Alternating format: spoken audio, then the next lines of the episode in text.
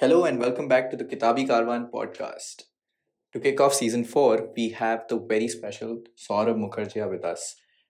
For those of you who don't know Saurabh, Saurabh is the founder and chief investment officer at Marcellus Investment Managers, a portfolio management service which runs an AUM of over 10,000 crores. Known for his consistent compounders and the traditional coffee can investing strategy, Saurabh has spent over four or five books, multiple newsletters, blogs about his theory, talking about the investing world, and a lot more. An ardent cricket fan, Saurabh has brought about a revolution to the PMS industry and how Indians go about investing. But one of the interesting things that Saurabh does, unlike a lot of other fund managers, is be a voracious reader and base a lot of his knowledge and his theories based on things that he reads beyond the financial markets. Without giving a lot of it away, let's jump right into the interview. Hi, Saurabh. Welcome to the Kitabi Karwan podcast. It's I'm so glad to have you on the air. Uh, before we begin, uh, I'll just like to give you about 30 seconds to a minute to uh, brief our readers or listeners about uh, what you do, what your book's about. Uh, I personally know what you do from. I mean, I work in the financial market, so I know you as an author, as from your work as well. But for your, for our listeners. So look, I mean, we at Marcellus Investment Managers, we manage the equity market savings of around 10,000 families in India, uh, plus some corporates in India, plus uh, some British and American universities. Um, uh, we invest through something called Portfolio Management Services. It's a SEBI, it's a license that the regulator SEBI grants, wherein we can set up, for sake of example, we can set up Siddharth Gupta's a portfolio uh, uh, specific to Siddharth Gupta. It's in, his Demat account. Siddharth simply gives us a, a, power of attorney to operate Siddharth's Demat account, and we buy in Siddharth's Demat account uh, stocks that meet our investment philosophy. Our investment philosophy, which is outlined in the book, which is behind Siddharth's head, uh, the book is called Diamonds in the Dust. Our investment philosophies look for clean companies, promoters who are not stealing money. Secondly, amongst the cleaner companies, look for promoters who are uh, allocating capital sensibly, intelligently. We measure that by looking for return on capital above the cost of capital over a 10 to 15 year period. So, step one, clean accounts. Step two, intelligent capital allocation. And the third thing that we look for is the third thing that we look for is is companies where where the prices that the company is charging are 10 20 30% higher than the peer group right so so looking for dominant franchises alongside clean accounts and good capital allocation uh, we've in the 14 years I've lived in India, my colleagues and I have found around 35 such companies. Then they form Marcellus's large cap, mid cap, and small cap portfolios. Um, and that's it. We trade very little. We buy and sell very little in a given year. In a typical portfolio, in a given year, we will buy one stock. In a given year, we will sell one stock. That might sound unusual, sound, sound unusual, but there are actually some very successful fund managers outside India who sell one stock every four years. Right? So we are actually compared to fund managers who buy and sell one stock every four years. Firms like say Lindsell Train, uh, uh, reputed fund managers based out of London, or Terry Smith, who buy and sell very little. We actually buy and sell one stock a year, and that leaves us plenty of time to write books um, such as Diamonds in the Dust and speak to interesting people like Siddharth. Thank you, Saurabh. So, uh, Saurabh, this was a very interesting insight into what you do and uh, a great summary at that for Diamonds in the Dust but that's something that i wanted to ask you so being a writer was it something that i mean comes as part of the job like i mean see because i don't see a lot of fund managers in india writing books right? Or does it come out of a hobby? Is this something that you've always wanted to do or is it just in the way of kind of spent spreading discourse regarding the philosophy your fund believes in? So i think uh, I've, I've, you know when, when I when I went through my CFA uh, charter uh, 2001 to three, and then I worked in the UK for I worked in the British stock market for around nine years, and then I worked in India for 18 years. I have never found a fund manager anywhere in the world who isn't a very good articulator, right? And you know, most notably, Warren Buffett, right? Legendarily right. good articulator and and and therefore long before we became investors in marcellus long before we became investors in marcellus we realized very early on in our development that if you can't if you can't think speak and write clearly mm-hmm. it is very very unlikely you'll be a successful investor right mm-hmm. so thinking clearly mm-hmm. speaking clearly and writing clearly uh, is a prerequisite for this job um, not least because it clarifies your own thinking Mm-hmm. Uh, it clarifies your own intellectual uh, uh, process if you put things down on paper and present it to the audience, right? You get feedback. reading your own writing will give you more rigor in your thinking and getting feedback, right? If you publish a book like Diamonds in the Dust, which sells by the lakhs, that feedback itself is incredibly enriching. So, so long before we became investors, we realized that you know, reading say Warren Buffett or a Philip Fisher um, uh, or uh, uh, or a Peter Lynch, it was very clear that it's very difficult to be a good fund manager mm-hmm. if you're not a clear thinker, clear speaker, and a good writer. Yeah. Right. So okay. So because that is something again I've observed. Right. I mean, uh, I think this is something a lot of people would agree with that even when people invest in certain schemes or I mean mutual fund or whatever, I mean, I've noticed Marcellus is very active on the writing front. That there are newsletters and blogs and like yeah. uh, the books that not, are coming out. We're not just right. active writing front to just sort of to beat up, you know, beat beat our own drum and spread the message. Mm-hmm. Our point is, if we can't if we can't tell you clearly what we are doing, either through a book or through a newsletter or through a webinar or a or a you know a session like this, if we can't tell you what we're doing, on what basis will you invest with us? Absolutely. Right. As everybody knows, past performance is not the best way to assess a fund manager, right? So if we can't tell you what we are doing, uh, what basis will you invest with us? Or let's take an even simpler message. Suppose we were selling food processors rather than fund management. Right. Suppose we were selling food processors and I could not explain to you the features of my product and how our food processor has been created. Um, what what is the what is the reason you should buy our food processor? Why will Siddharth then buy the food processor? So it's very strange, right? There are two very interesting things about fund management which stand out. One is this notion that fund management somehow is should, doesn't have to be explained to others. Mm-hmm. You will uh, somehow the fund manager believes just the sheer presence uh, mm-hmm. will be enough for Siddharth to buy the product. That doesn't work. I think I'm pretty sure most people watching this will say um, the presence of a fund manager and his view on the market is not what we are looking to invest in. We are looking to understand what does the fellow do Right. How does he how, how, has he constructed his investment philosophy? How does he identify stocks and investing stocks? And therefore, right. it behooves us to be very clear about that. The other interesting facet that, and I think this is the flip side of the first point, mm. is is you know normally people don't believe that they are, for example, that they can do open heart surgery, or that they can make a, a Michelin starred meal, right. or that they can direct a movie. But somehow, a lot of people believe they can do fund management so a lot of lot of members of the public believe that whilst they they will not try their hand at you know making say caramel custard, and they won't try their hand at uh, you know batting in a T20 match or in open heart surgery. Somehow they believe fund management is fair game, and they'll have go and have a punt with their money. So both of these sort of delusions, I right. think, are mirror images of each other. The fund manager's delusion mm-hmm. that communication isn't required, right. and the public's delusion that buying and selling stocks that's something that you can turn your hand to uh, whenever you feel right. Okay so Saurabh, i'm going to take a step back for this conversation right? And this is again comes from my observation the fact that uh, you and again people at marcellus are voracious advocates of the fact that people ought to read a lot more right? I mean even when for mm-hmm. your customers and for uh, you're always peppered with suggestions of books that have inspired you or books that you know help you build your philosophy. So uh, I mean, I just want to know where did this start for you? Was this uh, something your parents put on you that you should read, or do you just generally like to read in general, or is it just finance books that you kind of focus on in life? I don't think that. I mean, obviously, I grew up in a household where there wasn't that much money going around. So, so right. one, one of the few things my parents could buy me was second-hand books, and right. and you know, becoming library mem- becoming a library member wasn't then and isn't now particularly expensive, and it's a you know it's a easy, it's a low-cost, easy hobby to pick up. But that apart, right? That apart, is that again, as the years have gone by and as I've gotten older, I've realized that, um, and, and I'm paraphrasing Charlie Munger here. I'm paraphrasing Charlie Munger that you you rarely meet intelligent people who don't read non-stop, right? And that's just as in India.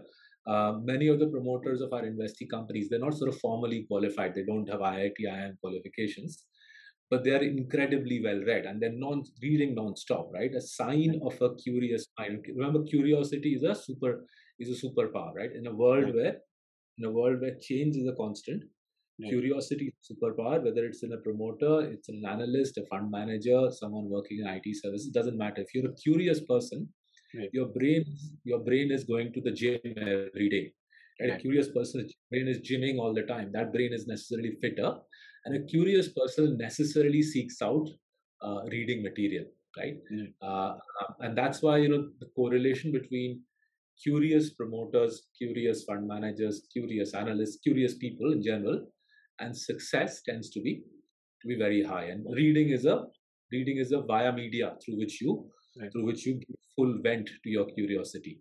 Right. Right. No, so I get I get that. I completely as as a reader, I completely agree with what you say, right? I think curiosity is best satisfied by books in general. But what I'm actually more interested in is what got you interested in reading. I mean, I'm pretty sure like this is not something that you would have known as a kid. We like, model our behaviors. We model right. our behaviors around us. Right. Uh, my parents were reading all the time, so, so I thought that was the thing to do to read all the time. And my wife and I didn't really tell our children read all the time, but because we read all the time, they've ended up reading all the time. And I think that modeling aspect becomes really important. So, so, so uh, you know, as, as child as child psychologists have repeatedly said, it's not what you tell your child that works is it's not what you tell your child it's what your child sees you doing which yeah. is the more main influence you have on your children's behavior so yeah. in my parents' case you know music and uh, music and and reading were big hobbies for them as i said given the income strata we were in that was a couple of the things we could afford and as i, I ended up picking it up from them and then so on i passed it on to the kids and so on right so, Saurabh, do you uh, generally just read non-fiction? Is that something that you restrict yourself to, or is fiction also a part of your repertoire? I used to read plenty of fiction till I started working with John Kay in my early twenties. Okay. And then when, when I started working with John, this was shortly after the after I graduated from the LSE. Then I started working with John, and I realized just how much stuff John and his friends knew about the last 200 years of corporate life in many different countries. And I realized just how many case studies and how many companies' accounts and evolution John and his friends knew. I realized that that's the that's the day that's the bank of you know, that's the bank of knowledge that I also want to build. So once I encountered John in my early twenties, after that it became very difficult to get myself interested in fiction i, I do occasionally read the so there's a there's a uh, there's a treasure hunt in marcellus uh, uh, post post market hours today no. so the treasure hunt is on harry potter oh. and the philosopher's stone so so therefore as part of the syllabus for the treasure hunt i read harry potter and, and the philosopher's stone but uh, you know that must be one of the rare fiction books i've read for a for a long, long time. But primarily, this love for nonfiction arose from working with John Kay and realizing that the, the richer your the richer your mental models the deeper your knowledge about business history about uh, corporate history the greater your ability to contextualize the greater your ability to contextualize the here and the now. Right. Yeah that's that's actually a very fair point because i'll tell you why i was asking you the question. I personally believe that every writer or author right they are able I mean, it's you know kind of eh, because you're a cricket uh, fan as well. You'd understand this that there it's sort of net practice for them that reading and is just refining your skill for that particular yeah. job that you do in life, not just as a fund manager, but as yeah, a you're right. You very rarely find a successful right. writer who hasn't read loads and loads of books. Right. Right. And as Charlie Munger says, you rarely find right. an intelligent individual right. who hasn't read loads of books. Loads of books. Right. So, sort of, uh, you know, I mean, given that you're I mean, it's clear that your interest lies in finance and well reading the same. But even within nonfiction, do you tend to read? Uh, do you generally tend to read anything beyond fiction or uh, finance or economics or things that would largely pertain to the markets? And if yes, do you feel that that actually helps you grow as a fund manager as well? I'm just trying to kind of tie in the fact that whether you'd have books that aren't related to your profession are helping you uh, grow. And does that help you as a writer as well? Is another question because you write a lot on finance as well. So so we've written my, my friend anupam gupta and i have written a book uh, on uh, on on men, you know, how how you train yourself in life and it's got nothing to do with finance. The book is called the victory project six steps to peak potential. So this was published i think two two years ago. It's become a bestseller and it's got nothing to do with finance and the book that's coming out in March has got nothing to do with finance. It's about how to think, how to think under pressure, how to think uh, in day to day life under stress, stressful circumstances. Um, bulk of my reading actually doesn't have that much to do with finance slash investing. I, I try to read uh, as much as I can understand. I'm not a psychologist, but I try to read as much popular psychology as I can as I can understand. Um, I'm a big history buff, so I try to read plenty on, uh, on economic history, uh, both normal history and, and economic history. Um, uh, I've got a decent amount of interest in politics, both Western mm-hmm. politics and in politics. Um, uh, and and and I'm not a scientist. I studied sort of maths, uh, physics, and maths in in my high school, so I know a reasonable amount of popular science. Mm-hmm. But it's reading about it's reading about a whole bunch of things that that allow us to become better at what we do. So, for example, I just finished a meeting with my colleagues on technology and and and uh, and artificial intelligence and and what what sort of work streams we need to think about in 2023 around AI. So if I don't read up on AI and I don't, uh, you know, uh, within Marcellus, we were thriving sort of group of people who send stuff uh, to read, podcasts to read, uh, uh, books to read. And if we as a group in Marcellus don't read more on technology, on science, on history, on politics, um, then obviously we, we're going to become you know fairly uh, narrow-minded in our view about investing. So invest books on investing per se beyond the point actually are not that interesting. It's the broader salary around nonfiction that become very interesting no, uh, it, it's interesting you mentioned Anupam. Anupam was in our podcast in the previous season. I think he was one of the last right. uh, yeah. episodes. Right. But uh, and it's very heartening to hear you say this because I think this is a message that goes out to a lot of our listeners as well, right? Because this is a conundrum a lot of people face that there are people who read as for their hobby. I mean, they enjoy reading, and a lot of people who read because well they believe will make them more successful or better at the profession. And this is something I think I personally believe in what you just said that I think succeeding in life requires a lot more holistic knowledge than, than just knowledge of a particular field. So if you're reading and using it as a tool to kind of grow in your profession, you would need, need to read beyond like the specific books on your profession and just a lot of other things that kind of tie into your interest or your profession broadly to kind of have a more so yeah i'll tell you why why approach. why a lot of people in our line of work in mm-hmm. investing mm-hmm. don't I, will tell you why i think a lot of people in investing don't read beyond investing Right. So there are school of thought. One school of thought sees investing as a exercise in judgment, right? Mm-hmm. So in that in, in, that school of thought, the investor is much like a high court judge, mm-hmm. sitting weighing up the facts and using her wisdom to opine on, you know, right. whether the plaintiff or the defend, defendant is is to be granted the victory in the case, right? So in that mode of thought, uh, the investor is sort of wise person. Mm-hmm. Uh, uh, typically mental in that mental model the investor is a little older uh, wise balanced sane calm collected individual right? So that's one type of mental model for how a great investor works right? Um, the other the other mental model is that investing is much like say uh, being a creative person in the advertising field right? To come up with a mind-blowing advertising campaign for a product which has been around 30 years old you really need to have a very original mind so that right. you're able to understand what the public wants and you're able to launch an advertising campaign which captures the public's imagination. And in professions like that or say professions anything to do with art and music creativity is creativity is very highly priced right, right. and in that sort of model the creative the, the creative fields the the successful person is seen as a slightly left field person. Uh, you know the get up will not be like yours and mine wearing a you know colorless shirt like ours.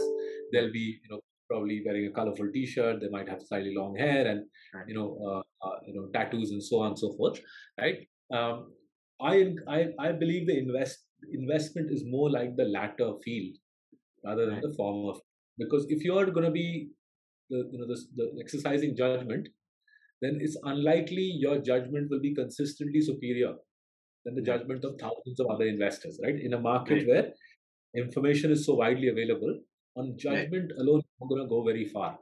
Right. Investing fundamentally is about insight, and generating insight is no different in uh, in art, in literature, in music as it is in investing. And if you're going to if you're going to generate insight, mm-hmm. it's highly likely those insights will come from reading well beyond the field of finance, rather than just reading finance, accounting, accounting, and investing books. Right. Yeah, I think I think I like the th- idea behind it that uh, investing is an art, not a science. I think that's something again I really nice res- yeah. res- yeah. res- resonate with. Um, so sort of, uh, I'll just ask you a few pointed questions now. So, uh, what was the last book that you've read? So I read uh, Peter Turchin's book uh, uh, uh on Russia, uh, on on world history, War and Peace, War. Right. So so Turchin had written about this was a book which came out eight or nine years ago, and is written about cycles of war. and he'd written he'd written the book nine years ago, and he very clearly said we are going to go through another cycle of war.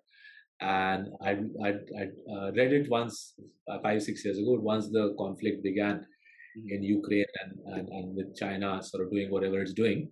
Mm-hmm. Uh, I thought worth revisiting Peter Turchin uh, and reading War and Peace and War to understand why this guy was able to so clearly see that right. we're heading, head, heading for another era of conflict. Right. Okay. Uh, and Saurabh, if I would, I mean, I completely understand when, this question is posed to a voracious reader like you, that I'm not asking you to name your favorite book, but like maybe a a book or maybe a few books which have really impacted you as a person, right, over the years. Like, I mean, throughout your life, there might be some books that have stood out for you in terms of maybe shaping your philosophy about maybe anything, maybe work, maybe life, or just has impacted in terms of the way you think or just made you feel things maybe a couple of books on that end sure. so so i think um, one of the books that i have written about in my in my forthcoming book a book that i've written about in my forthcoming book as being very uh, important and helping me see see my life in a new new light was a was a book by a guy called Mihir Desai. Desai. Mihir Desai is a professor in mm-hmm. uh, Harvard, and he wrote a beautiful book four years ago called The Wisdom of Finance. Right? The Wisdom of Finance, and and he used a variety of um, research from psychology, from science, um, um, from politics, from history to show that a lot of what we do in investing, a lot of our behaviors as investors and say business people, a lot of our behaviors are not our own. We're simply mimicking, we're simply imitating uh, uh, what we have seen in other people. Uh, and secondly, we are we are we are playing out the wishes and desires of other people including say our parents yeah. right? So so so there's a lovely chapter in the book where Mihir Desai uh, reframes the principal agent problem right? Normally principal agent problem is used to describe problems such as say corporate life where the shareholders are the principal the ceo is the agent right? Yeah. but Mihir Desai reframes it to say the principal is your parents. You might have left home 20 years ago but you're still living out the life your parents wanted you to live out. You, you, you, you, think you're living your own life, but you're actually living out their desires because that's how that's how psychology and parenting works, right? So I was intrigued by that. That you can use uh, economics frameworks to describe behaviors in real life, and you're basically using economics and psychology and tying them up in a very clever way. So, so it's a very good book. Mihir Desai, The Wisdom of Finance. There are many other very interesting insights uh, uh, uh in the right? And the the, the second book or, or, a, or a person that uh, a, a, a, French philosopher whose work has uh, has had immense influence on my life is a man called Rene Girard, right? Uh-huh. So R E A first name and Girard J I R A R D. So so this is a guy I, uh, who I found out about from Peter Thiel's books. Mm-hmm. Uh, uh, this is the guy I found out about from Peter Thiel's books, and I went and read uh, one of Girard's books called Things Hidden Since the Foundation of the World. Right, Things Hidden Since the Foundation of the World. I later realized it's a celebrated book. It was written, I think, around 50 years ago, but it is a mind-blowing book. What it tells us is. Um, pretty much everything we do in day-to-day life, we are mimicking others, right? We live by what Girard calls mimesis. Mimesis is um, I'm wearing a shirt and you're wearing a shirt, not because both of us are saying we love shirts, but because we believe that's the done thing in, right. in daily life, right?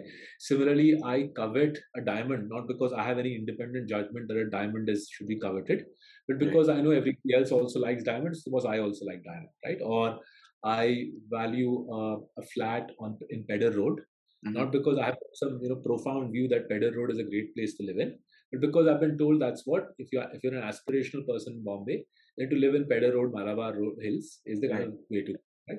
So mimesis becomes the standard way to lead life. That's how we build our careers. That's how we decide what to read. That's how we decide how to dress, how to frame our children's future. Nothing wrong with that, right? We are we are animals. We're social animals, and therefore we frame our lives by mimicking others.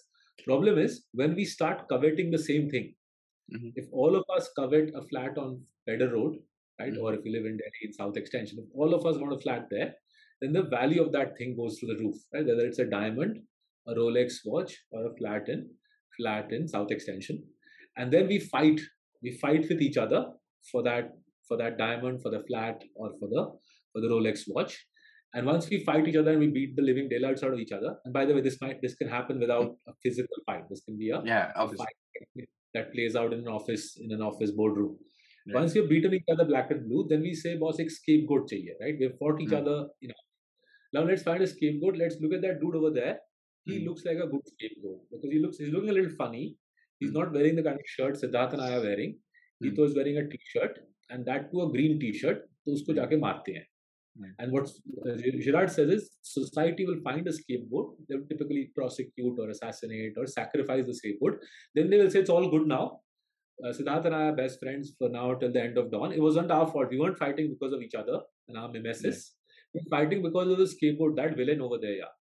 Right? And and then this is a cycle uh, that uh, repeats. And the most famous scapegoat in history, Girard says, is Jesus Christ, right? He says Jesus Christ was a scapegoat, right? And and it's a mind blowing book. And once you sort of read it and you absorb it, um, uh, it's you know you start trying to understand how much of what I do is actually specific and individual to me, and how much is mimesis. And there's a man called Tom Bergin. He's written a book called Wanting, which simplifies. Girard is a little heavy reading, right? Uh, uh, Tom uh, Tom Bergin has simplified uh, uh, uh, Girard's book. Sorry, Luke. I'm sorry. The, the book is called Wanting: The Power of Mimetic Desire in Everyday Life. The author is called Luke Burgis. I'm sorry, Luke Burgis. In a book called Wanting, has simplified Girard, and, and I think it's worth reading. It'll give people a perspective of how much, how little of what they do is actually individual to them, and how much it's influenced by the society around them. Right. No, those are some really interesting books, uh, Saurabh. I think you've given me and my listeners some quite something to think about. Uh, I know we're running short on time, so we'll just quickly sum this up. Uh, I have two quick questions for you. Uh, what's your next book about? You did mention it briefly. If you could just uh, give it, give us a big uh, insight onto it and when it's coming out. And the second thing is just a quick fun question we do with all our authors who guests who come on our podcast. Uh, we live in an era where uh, writers, and given that your profession's that of a fund manager, you have a public persona. Uh, I do believe that there is a certain part of you that's hidden away from the world. So maybe if you'd like to share something about yourself that maybe the public doesn't know as of now, but you'd be comfortable sharing it now. So let me merge the two questions. So Right. because the book is about exposing, uh, or revealing to the world a lot of what is hidden about about myself. So around six years ago, a lady in Uh-huh. London started coaching me, Mhm. and and by mandate, she started coaching me on a whole bunch of that that I wasn't happy about myself. Right. Mhm. So, so for example, uh, for example, um, I used to be a I used to be a short-tempered person. Right. Uh, uh, um, and I used to push the, my colleagues super hard. I was, a, I was a brutal guy to work for. Uh, I used to work insane hours myself, and I used to push people around me to work very hard. And and, um, and six years ago, this lady in London, her name is Anna. Uh, she started coaching me, and over the last six years, she's had a massive influence Mhm. on on how I behave, how how how Marcellus has been constructed. Um, and I thought that was very interesting. That how you know, for someone relatively, you know, when I when I met Anna, I would have been 40 years old. So someone relatively mature in life, a smart coach. She's a she's a she's a, she's my coach. Smart coach is able to understand the person, Mhm. understand the person's psychology, understand why that person is behaving in a certain way, and give them a roadmap. Give them a roadmap to becoming a better version of themselves. Right. So a couple of years ago, uh, I suggested to Anna that why don't we write a book about this whole journey? Uh, She's obviously done this with thousands of executives the world over, and uh, Anna and I collaborated, and uh, hopefully in three months' time, you guys will see the so you'll see the fruits of that as to how a whole bunch of you know uh, I'm, I'm, I've still got plenty of negative traits, so there's still a lot of work to do. There's a whole bunch of negative traits I need to work on, but at least the the sort of the negative traits which were destructive in the context of corporate life, she's been able to remediate those to a significant extent. And, and the next book is about this whole journey. Well, uh, I really look forward to reading about this, Saurabh. This is uh, a very fascinating idea that you've proposed, and you generally are a very good writer. I absolutely loved reading your newsletters and Diamonds in the Dust. So, Um, I'm not sure how, how, how much you like reading this next book. It's all about imperfections, flaws, uh, flaws, and the remediation of flaws. Right. No, so and that that's like actually one of the things I would love to read about because I think the I when I said I liked reading your work, I I didn't necessarily mean the content. I meant the way you wrote that content is something the way it comes across to a person, and I think in, in right and in that uh because the thing is i made this um i made a few people who are not related to finance read your book right and i think that's okay. one of the best tests of kind of uh communicating of a person's communication skills when a person like i mean i might have some knowledge of what say what a p ratio is or what cash flows mean or what investing is but when someone who's say a newcomer no jo kehte hain, is trying to read a right. book and is able to grasp concepts and understand things is actually a true test of those things. Thank you. Thank you. Really right? appreciate it. Thank you very much. Right? So, uh, thank you for joining us, Saurabh. This was lovely. I'm pretty sure all our listeners loved it. Uh, and best of luck for everything. Thank you so much for coming on. Thanks that. This is wonderful. Thanks a lot. Thanks. Thanks. Bye. Bye. Bye. Thank you for listening to our podcast. If you enjoyed that episode, don't forget to like, share, and subscribe to our YouTube channel or on any other podcasting platform where you might have heard this. We are always open to feedback. Do reach out to us in any possible way. We're on Instagram at the rate Kitabi Karwan, where we post about books, do interesting lives. Do follow us on Instagram as well. Thank you.